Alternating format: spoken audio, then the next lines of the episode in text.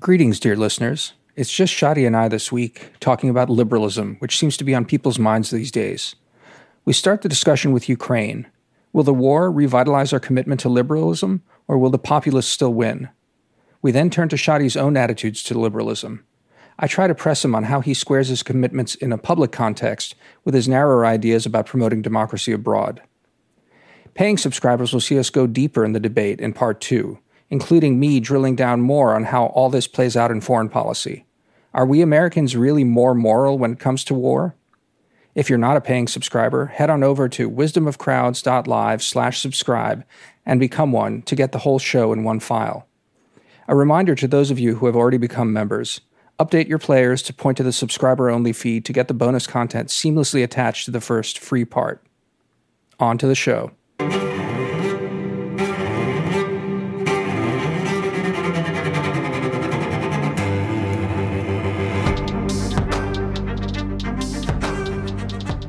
Where should we begin? I think we should begin. There's a lot of talk about liberalism. I guess that's what I'm I'm I'm I'm realizing. I went and read Liam Bright's essay, which you praised but disagreed with in your latest. But then I noticed that there's a, a lot of stuff going on about this. Have you noticed this? That there's like it's liberalism's in the air again as a as a point of contention? It didn't fully register until you stepped out, and I just read a couple articles really quickly five minutes ago, and I'm like, oh my God, there was that Ross Douthat column, which yep. I hadn't read. I read it now. Yep. I guess Ezra Klein wrote something. Yeah, it does seem, and Fukuyama's essay as well. Yep. So there there are some pretty prominent folks who are who are writing about this, I guess, in light of Ukraine, that, you know, in indirect or direct ways, the struggle in Ukraine has made these issues more relevant. I mean, what's worth fighting for? How do you fight for the liberal idea?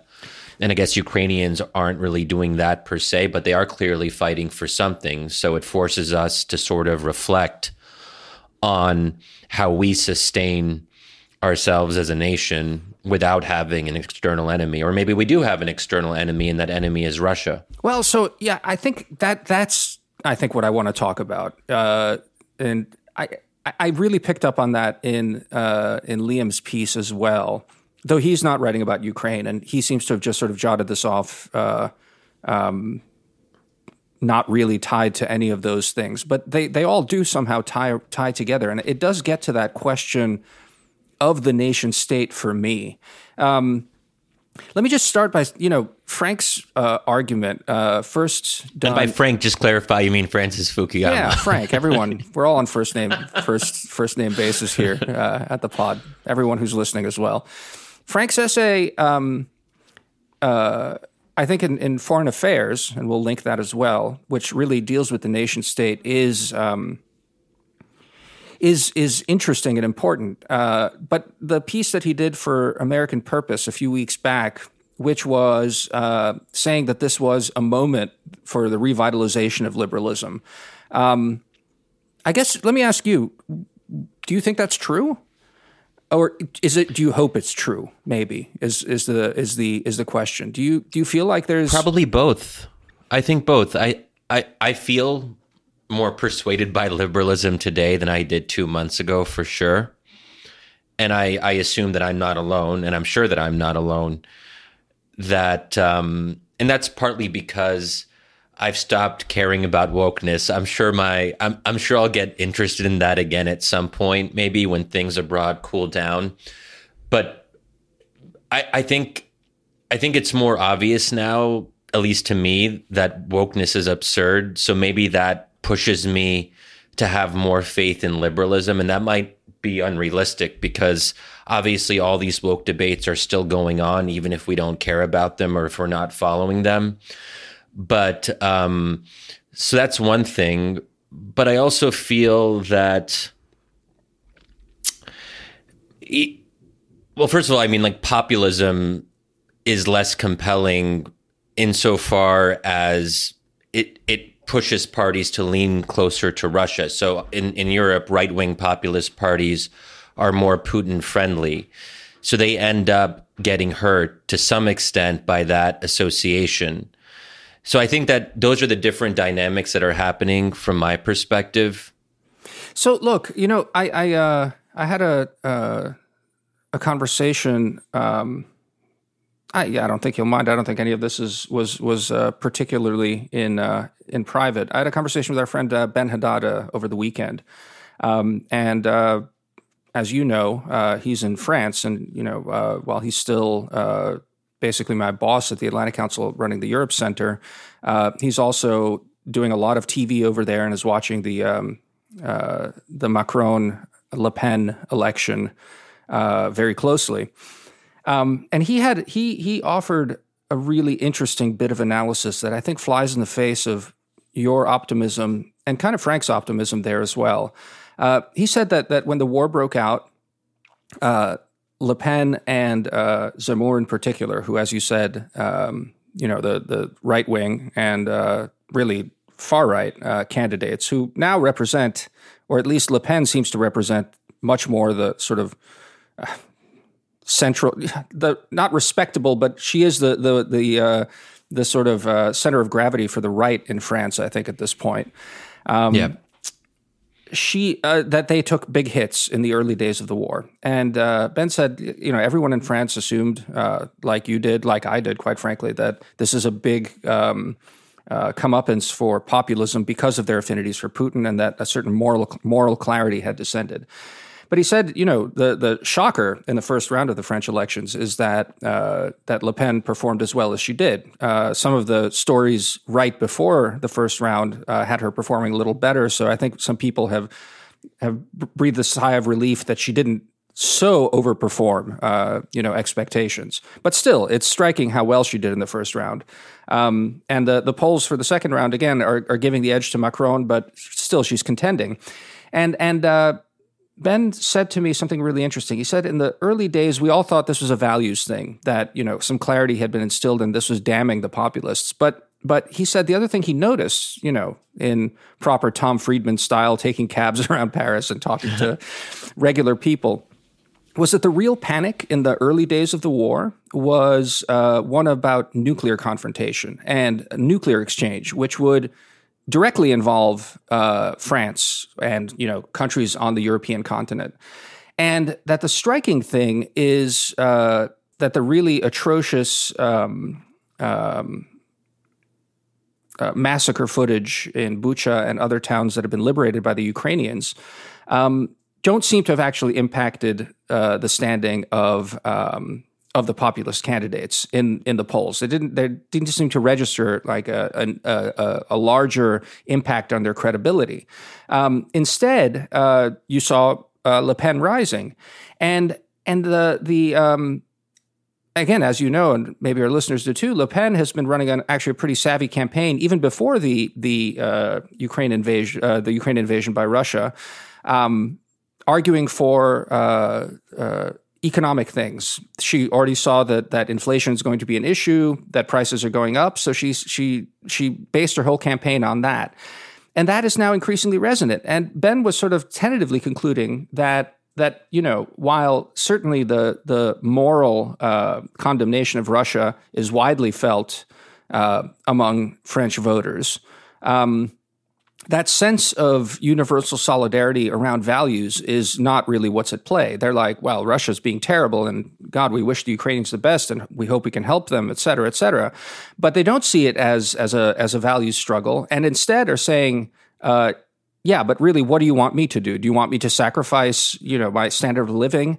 Um, I forget where I saw, you know, I think it was in Britain that, you know, given the prices that are going up and energy prices and things like that, uh, the amount of extra money that's projected that each household will have to spend in the coming year, uh, it's really high. Uh, something like, you know, five thousand pounds or something like that, additional costs going up.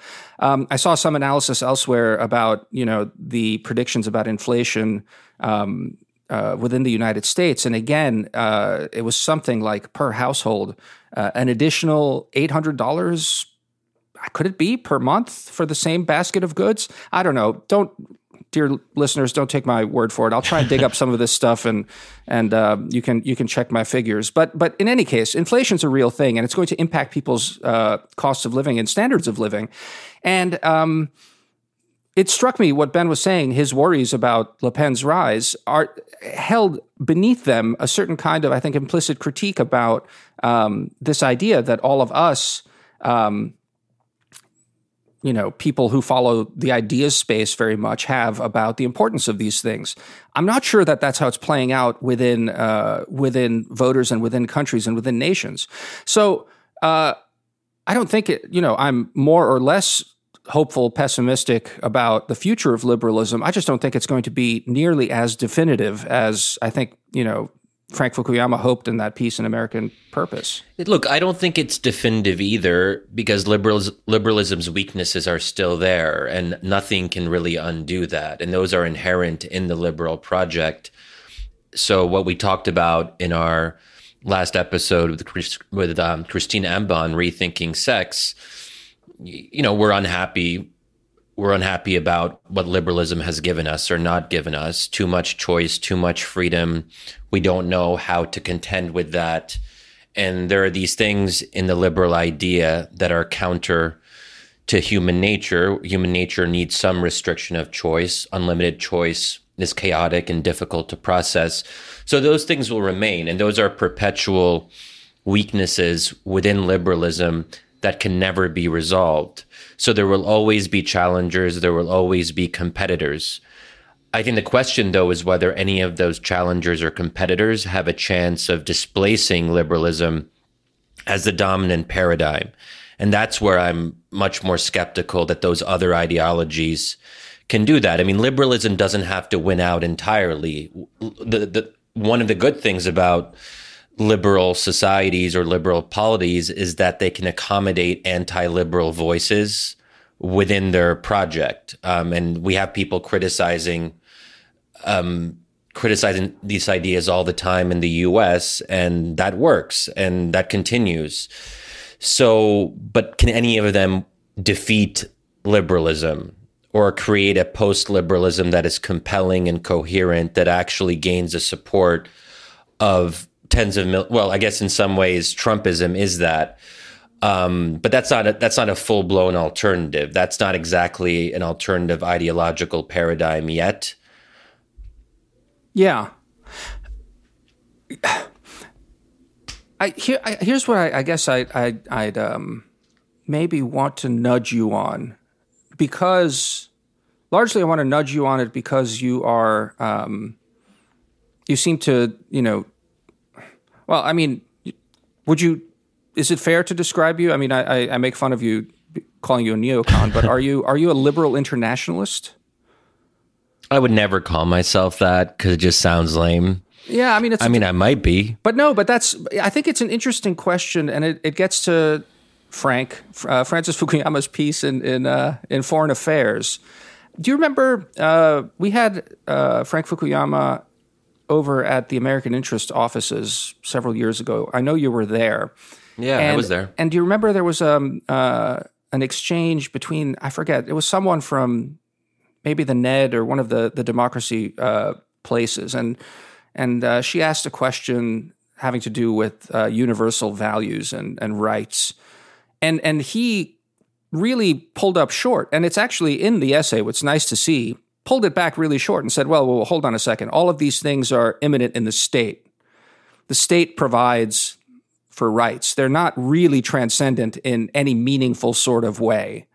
Um, and I think that's why the, you know, liberal internationalism, and that's why I, I asked you, you know, in a, in a non, um, vituperative way, whether you describe yourself that way, is, you know, where do you situate the concept of rights and, you know, the rights that inhere to individuals? Um, are they transcendent, or, or do they inhere in the state?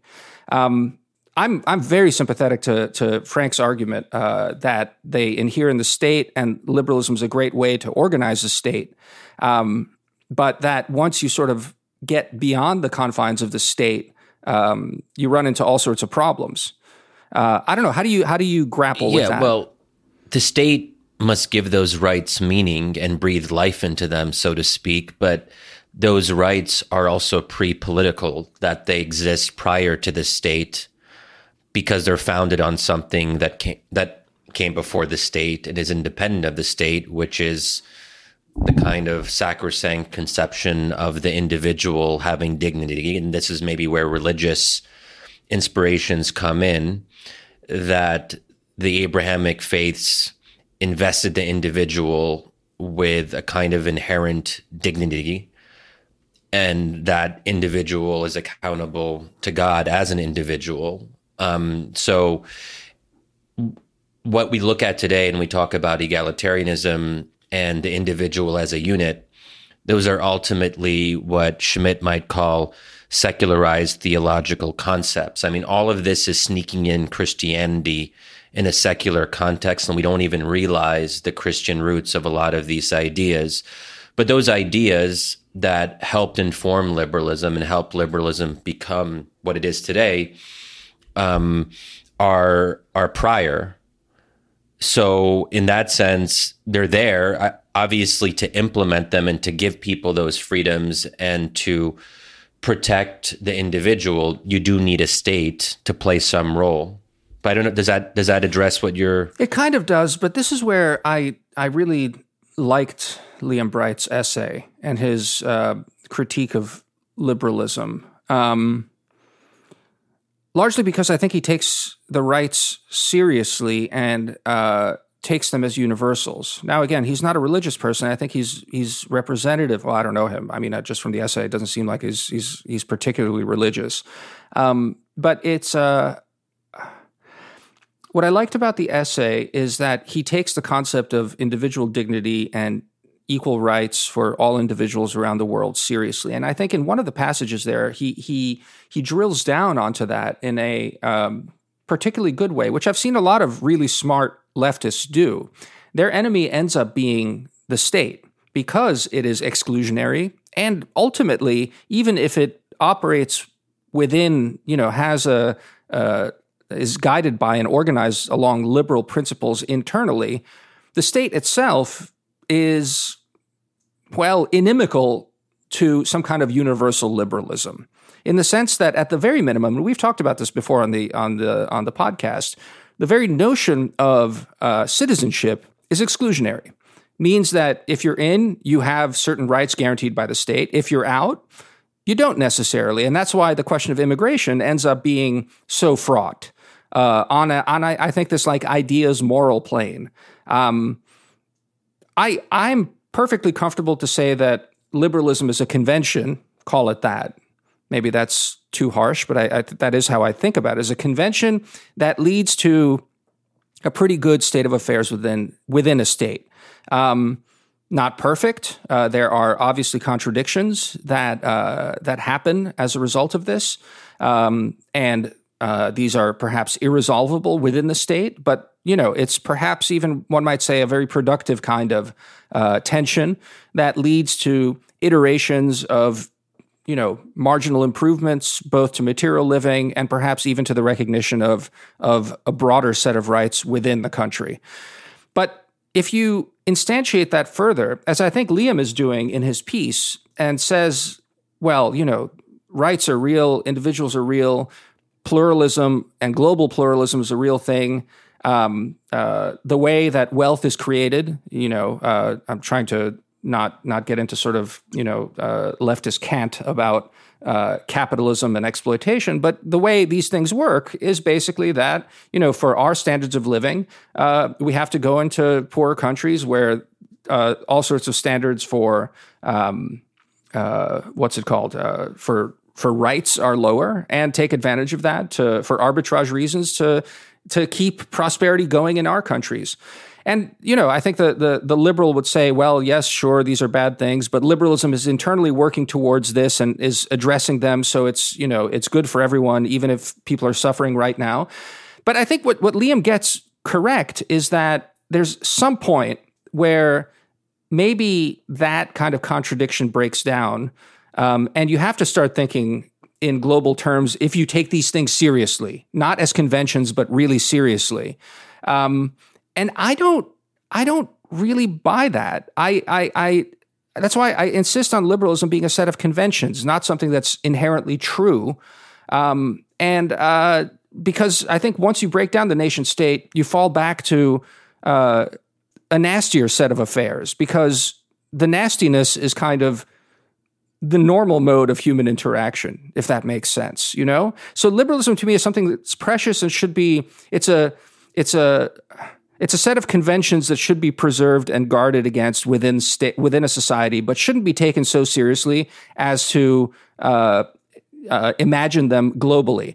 Now, again, as I've argued to you many times on this podcast, you know, I have a lot of respect for the religious perspective on this, which I think grants a certain kind of weight to um, to the the the moral claim for universality. I, I understand it completely. I'm not a believer, but I understand how, at least, you know, if I were, I would I would see the claim much more clearly.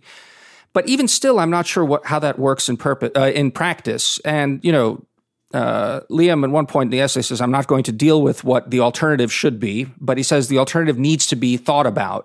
Um, and he identifies that alternative at the limit of where the nation state itself is, I don't know, illiberal is too strong a word, but coercive mm. and um, uh, and brutal and bad to people not in the in-group.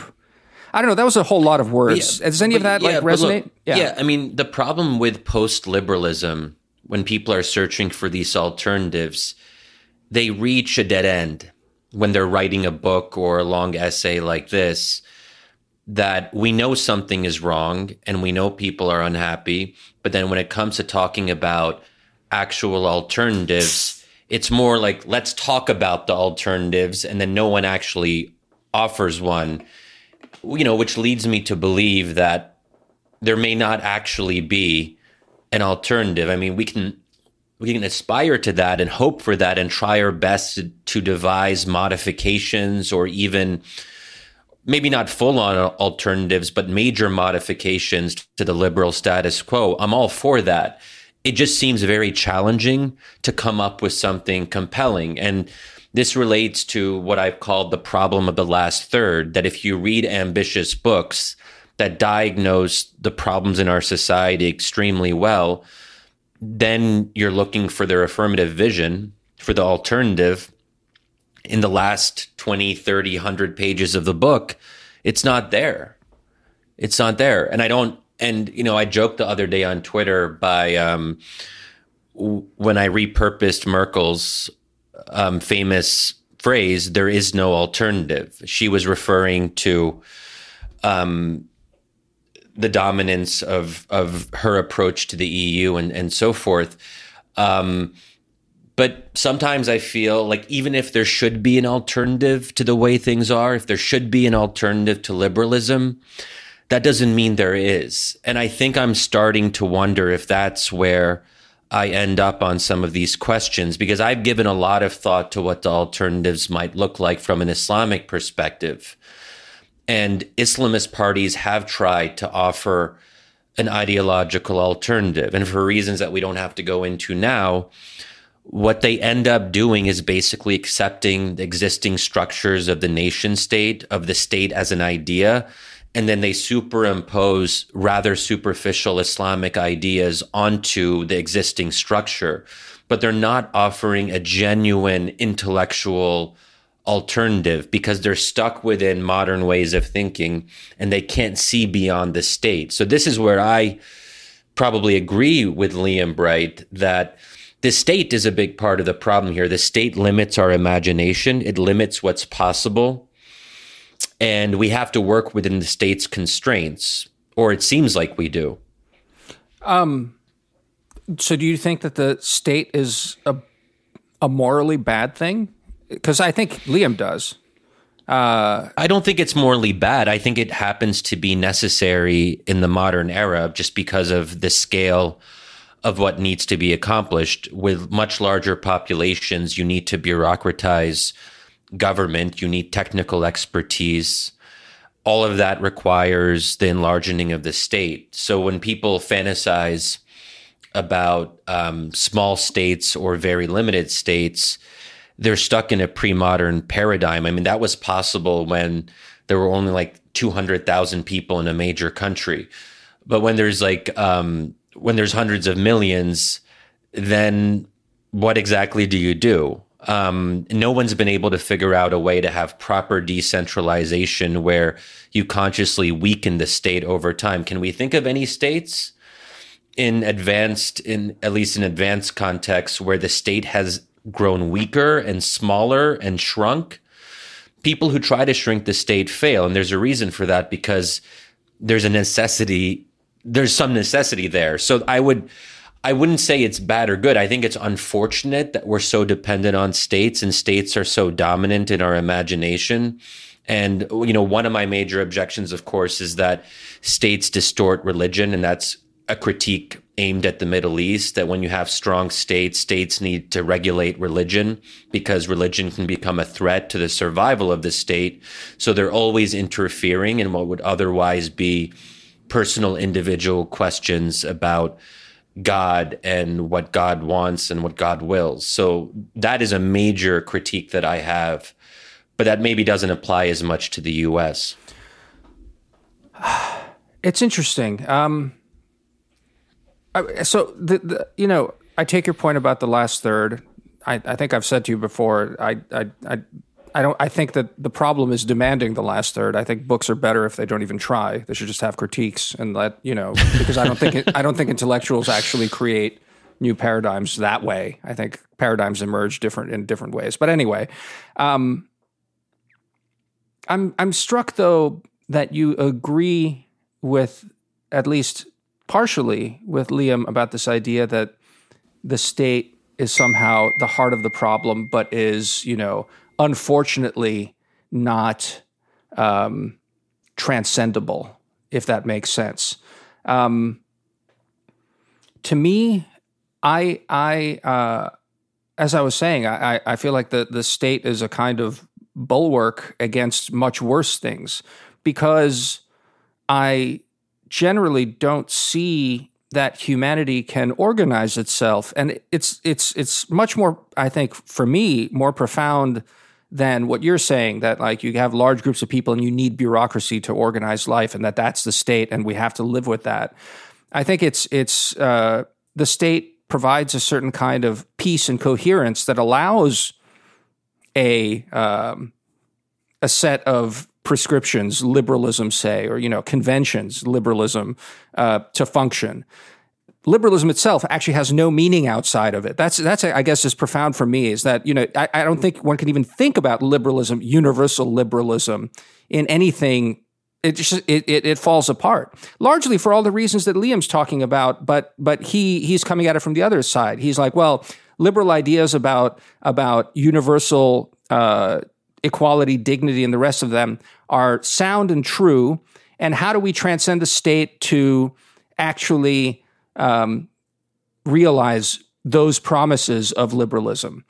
To me, it's more like, in fact, liberalism is not true in that way. It can't be realized universally because of human nature. And so the best you could ever hope for for liberalism is a liberal state. Um, and even that will in- necessarily be very imperfect, maybe self-correcting over time. So it's a it's a it's a much more pessimistic sort of vision of it, and that the limit, like we're we're probably at the limit of what liberalism can achieve for quote unquote humanity. Now, yeah, and this and this is why I have little interest in promoting liberalism abroad. I think we need to be more modest, and that's why I tend to focus on promoting democracy abroad, which allows different peoples and cultures to then decide what they want to do with that democracy and go in different directions. But this idea of making liberalism universal, I mean, I think I think Liam's also talking about it from a, a leftist perspective. And I think we also have to be honest that humans have limited empathy. So where I really agree with you is liberalism works within the state structure because we as human beings struggle to extend our empathy beyond some circle that's close to us. And I think our fellow Americans is a natural place to draw the line, to ask people to extend their liberal assumptions to non-Americans in parts of the world they've never been and don't understand. I think tests the limits of human nature. That's not who we are, and I don't know if we can be that. And that's where the utopianism of the universalist idea um, seems completely unrealistic and also somewhat frightening because it attempts to do something that is really fundamentally contrary to, to who we are. So let's just, so at some at some point we have to accept the limit. And you know, we've talked before about how um, every conception of the we depends on a they. Yep. So you got to have a they. You gotta you gotta figure out who your enemy is. There's friends and there's enemies. Indeed. You can maybe make the realm of the enemy as small as possible, and you want to progress in that direction. You don't want to have too many enemies to define yourself against, but you still need to have a they, and you define yourself in opposition to the they. And that's why, again, this is this maybe isn't good. It's just a statement of reality as it is. And that's why, you know, I'm always intrigued by the idea of how external enemies can push us as Americans to maybe not come together, but to at least realize that our differences aren't as stark. So if Russia, or to be more specific, Putin's Russia is the external enemy, it's going to be interesting to watch in the coming years whether that helps us dampen some of our ideological divides at home. I guess I'm not super optimistic, and we've, we've you know, there's a reversion to a lot of the culture war um, as people have lost focus on, on Ukraine. But in theory, having an external enemy should help us in that regard, because historically it has. Yeah. No, I mean, I, I, I think we're we're in very near uh, perfect agreement on a lot of that. Rare. Um, but let, let me let me ask you, just to roll back on something else, because I, I thought it was interesting what you were saying. Uh, maybe one or two responses back, that uh, you're coming to sort of, you know, uh, becoming more skeptical of, you know, the the kind of, um, uh, I don't know, the the the sort of, you know, the, the the projects in the Middle East of these these Islamists who take the state for granted and then put a, a, a sort of a a thin patina of religiosity over it. Um, and but then in the in the subsequent answer, you said that, you know, at the same time you're you're very much a democracy promoter, not a liberalism promoter. Um, is it was there tension there? Because to a certain extent, um, I, I I you know, even in your tweets and in, in your in most recent essay, you, you do come out and saying, well, I am a liberal. So are you are you reimagining and thinking through whether, you know, you're that comfortable with? I mean, there's obviously there's the realm of the possible, which is, you know, we promote democracy to allow people to find their own way and create a certain kind of society. But I mean, I don't know. I don't think you've ever been particularly enthusiastic about, uh, you know, the the sort of Islamist project. Or maybe you have. Are you revisiting that at all? I don't know. Tell me about that. Yeah, just to clarify, I think I've always been a liberal, but I generally self-define as a liberal who's critical of liberalism. Right. I'm so I criticize from within the tradition. I'm not someone who is throwing stones from outside and trying to break the structure down. Yeah. Um, but that's just me. And I also realize that I'm a product of a particular environment. I'm born and raised in the U S, and that means I'm naturally going to incline towards liberal ideas more than, say, someone who was born in Pakistan or Egypt, because their context is completely different. Or Croatia. So I think that I, what, sorry? Or Croatia, I said. Anyway. Oh, or Croatia, yeah, yeah.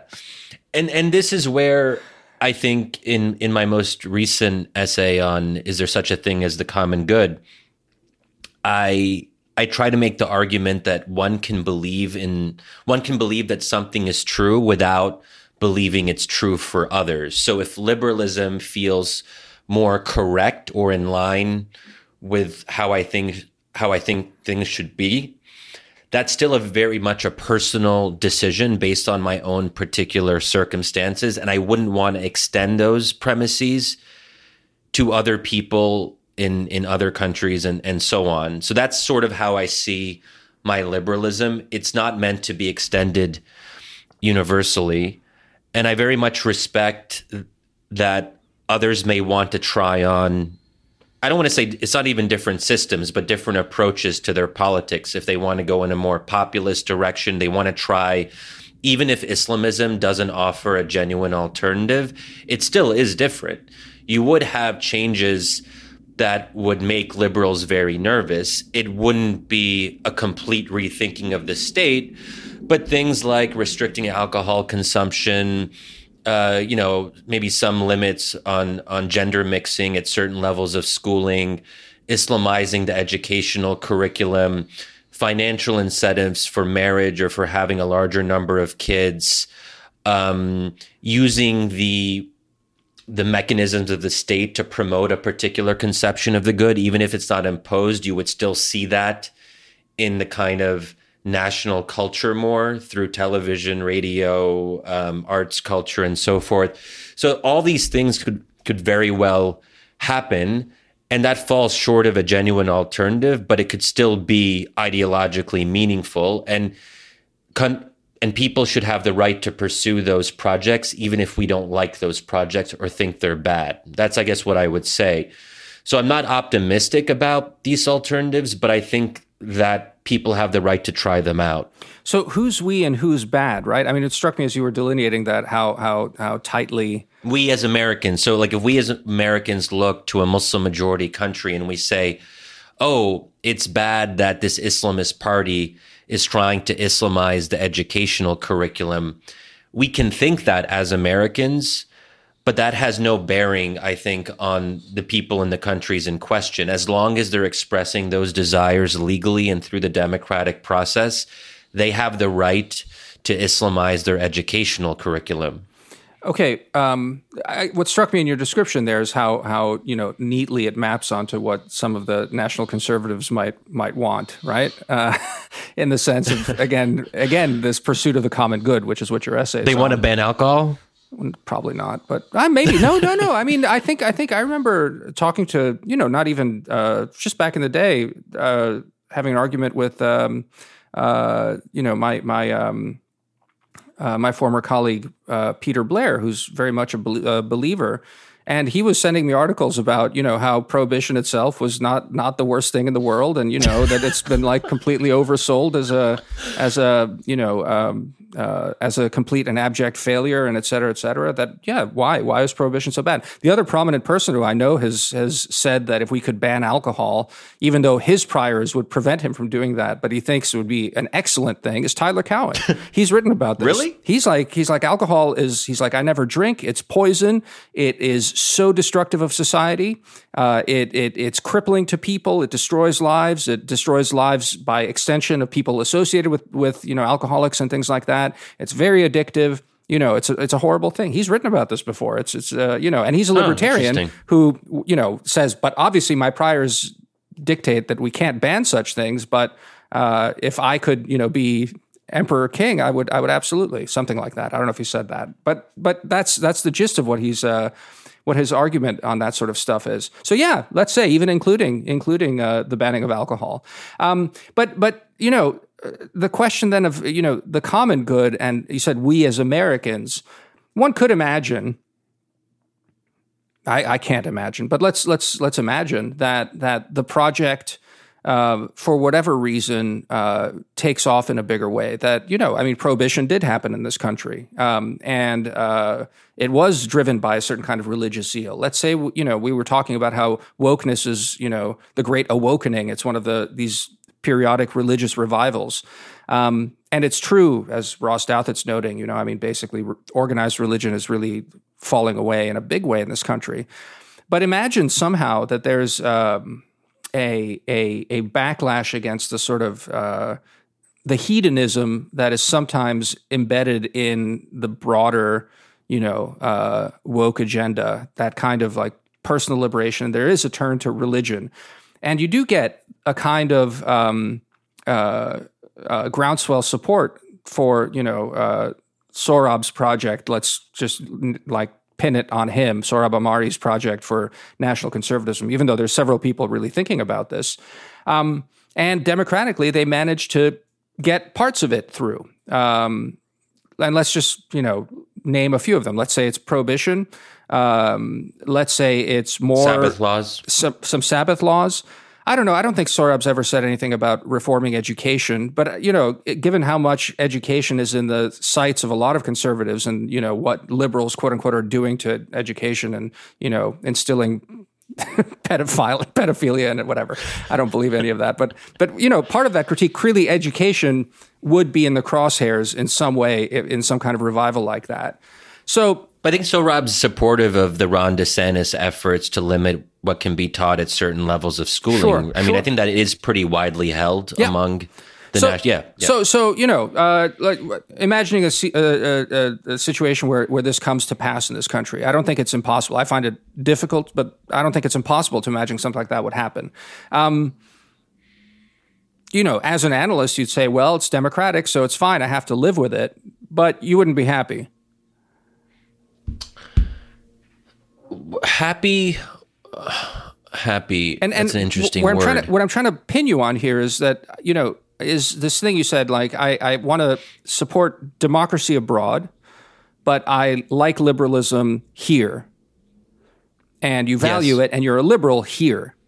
So as a liberal here, you would be unhappy with an illiberal project within the culturally defined liberal democratic United States. Yeah, I would be unhappy for sure. It's not what I would vote for or support, but if those people came to power through elections, it would be legitimate and it would be it would be something we'd have to respect. And I mean, that's of course always the challenge of democracy, is learning to live with outcomes that you find personally distast- distasteful or threatening.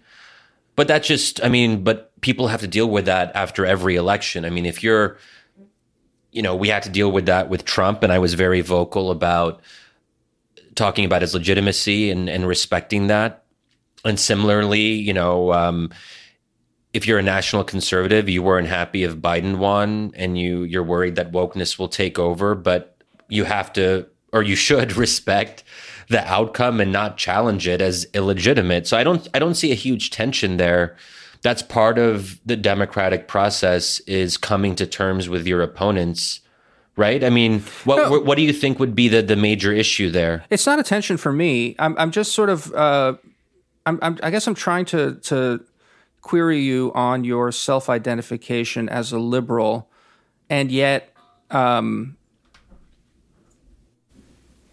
being content, well, not content, because you'd fight it, sure, so that's fair. Um, but would I, look, I don't know, would I fight it? It depends what we're talking about. Like, I I probably wouldn't be opposed to Sabbath laws. I think there's there's wisdom in the idea of, you know, closing stuff up once a week and not trying to have a perpetual twenty-four seven work culture or business culture where everything's always open. I mean, so there are things that I, as a heterodox person, that I'd be amenable to, and I'm I'm willing to listen to those arguments on their merits, and I can decide case by case whether this is something, you know, I would I would support or be sympathetic to. I'm not going to be ideological about it. But if these people, you know, if these people come to power, they're also not going to undo liberalism. They're going to be still be working within a liberal framework. They'll just be pushing things in a somewhat more illiberal direction. But we're not talking about a completely different regime. That's that's not really conceivable, especially if they're winning at the state or local level. Then we're talking about, again, modifications onto existing structures. And that's not exactly revolutionary. And I know we asked Saurabh about this, and this has been a kind of a theme that's come up a number of times. To what extent are anti-liberals or non-liberals in America actually pushing for revolution in the sense of changing the American regime? And that's where I think a lot of it's rhetorical, because first of all, it's it's likely close to impossible to, to do that. Um, and um, but who know, you know, who knows what might happen in the future? But I'm I'm I'm sort of assuming that a lot of the existing liberal structures will still remain. And because liberals are so culturally dominant in America, that even if national conservatives gain support on the local or state level, they're still constrained by the overall liberal dominant culture. But, um, you know, you, you were one of the signers of the initial anti-woke letter that was published, uh, was it Mother Jones? Was that where it was published? Mother Jones. I don't know. Where'd you publish oh that thing? Oh, my God. No, Harper's, Harper's man. Yeah, okay, Mother Jones, Harper's. Um, and and it was a, a, um, a very you know, impassioned call for a, you know, semi-existential threat, which is interesting since then how much the right has run with that, right? Um, and especially, you know, even talking to Saurabh and, and, you know, reading his stuff, and a lot of the people there are convinced that, you know, and you have a lot of sympathy for this, I, at least you've, you've, you've voiced it before, that, that, you know, having control over uh, the cultural institutions, um, you know, gives a lot of leverage to sort of shaping the, the bigger discourse. So I wonder, you know, I mean, I think part of the, the idea that national conservatives would have is one that, you know, by wresting control of a lot of these kinds of institutions, you could start reshaping the country in a way that would drift away from liberalism. So, I mean, that's maybe the, the other sort of question about it. You know, is liberalism so intrinsic to this country that it it it it can't be played away with? Because, again, that's part of the worry about wokeness, is that certain kind of ideals are being undermined through this long march through the institutions. And the flip side of it would be that, you know, I think a lot of conservatives have concluded that, well, you know, that's the game it, as it's played right now. We need to seize the institutions in order to reshape society more broadly, more in line with what we are. So now society becomes this very malleable thing, and we're worried about the malleability of it. And does that undercut your sort of con- like your certainty that they're operating within a firmly grounded liberal framework? Is there not anything there to be worried about? I know they want to undermine it, and they're open about that. I just don't see that as being possible in the, in the current dynamic. It might change. And I guess I'd say it frightens me insofar as, like, what I really want is people not to bother me. And this is where my misanthropic side comes out. Yeah. I don't like the idea of the state interfering in my life. And what I always liked about America, and maybe this is coming from a place of privilege, is that we we didn't look to the state growing up as a focal point in our lives.